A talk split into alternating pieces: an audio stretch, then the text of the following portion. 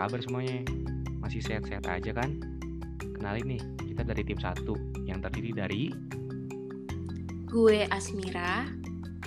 Gue Ega. dan gue sendiri nih yang paling tampan, Haikal. Hehehe. Oke, kita lanjut dari episode sebelumnya ya.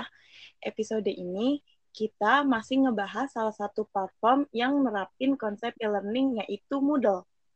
Mau ngingetin lagi nih guys, e-learning itu suatu sistem atau konsep pendidikan yang memanfaatkan teknologi informasi dalam proses pembelajaran. Dan Moodle itu salah satu platform untuk nerapin konsep e-learning. Gimana? Masih mau tahu kan hal menarik lainnya dari Moodle? Kali ini kita mau kasih tahu nih bahwa Moodle itu masuk ke kategori aplikasi LMS. Coba jelasin kak apa sih LMS itu? Nah, LMS itu singkatan dari Learning Management System atau Sistem Manajemen Pembelajaran. LMS sendiri itu merupakan course management. Nah, ada dua jenis kategori course management sebenarnya. Pertama, yaitu LMS itu sendiri. Dan yang kedua, itu LCMS atau Learning Content Management System. Learning Management System adalah sebuah aplikasi software yang dapat membantu merencanakan, mengimplementasikan sebuah proses pembelajaran. Oh, nah kalau LCMS itu Learning Content Management System atau LCMS. LCMS itu mengembangkan lebih lanjut dari LMS. LCMS merupakan aplikasi perangkat lunak untuk mengelola konten pembelajaran dalam berbagai bidang pembelajaran.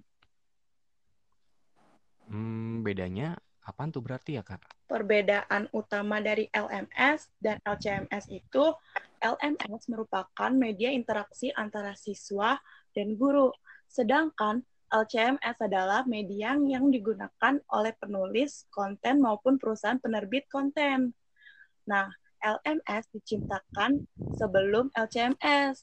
LMS adalah generasi pendahulu, sedangkan LCMS muncul dan diciptakan karena para ahli berniat menyempurnakan LMS yang sudah lebih dulu beredar. Nah, Moodle ini termasuk LMS. Moodle termasuk kriteria LMS karena memiliki fitur yang tipikal dimiliki LMS pada umumnya dan tidak memiliki auto-tutoring tools yang dimiliki LCMS dan juga penyimpanan file sementara, courses, dan lain-lain. Oh, iya juga ya. Ah, iya-iya aja lu. Iya, iya, paham kok gue. Oleh karena itu, Moodle sangat menonjol aspek pengelolaan secara umum, seperti penjadwalan, agenda perkuliahan, pengumuman, pengiriman materi, serta aspek DBMS. Nah, apalagi tuh Kal, DBMS? Masa nggak tahu sih? Coba-coba jelasin dah apaan tuh DBMS. Jadi DBMS itu Database Management System atau pengorganisasian dan sistem pengolahan database pada komputer. Si DBMS ini merupakan perangkat lunak atau software yang dipakai untuk membangun basis data yang berpas- berbasis komputerisasi. Oh, iya iya ya tahu.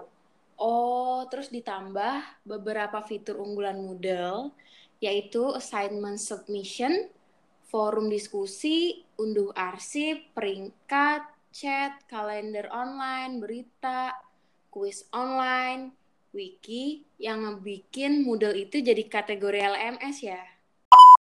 Iya. Nah, jadi gimana guys? Udah pada paham kan?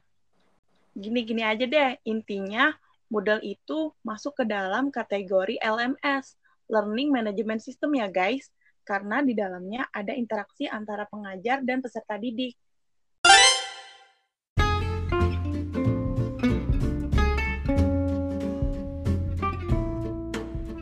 Oke deh, sekian dulu aja bahasan episode kedua dari kita bertiga ya guys.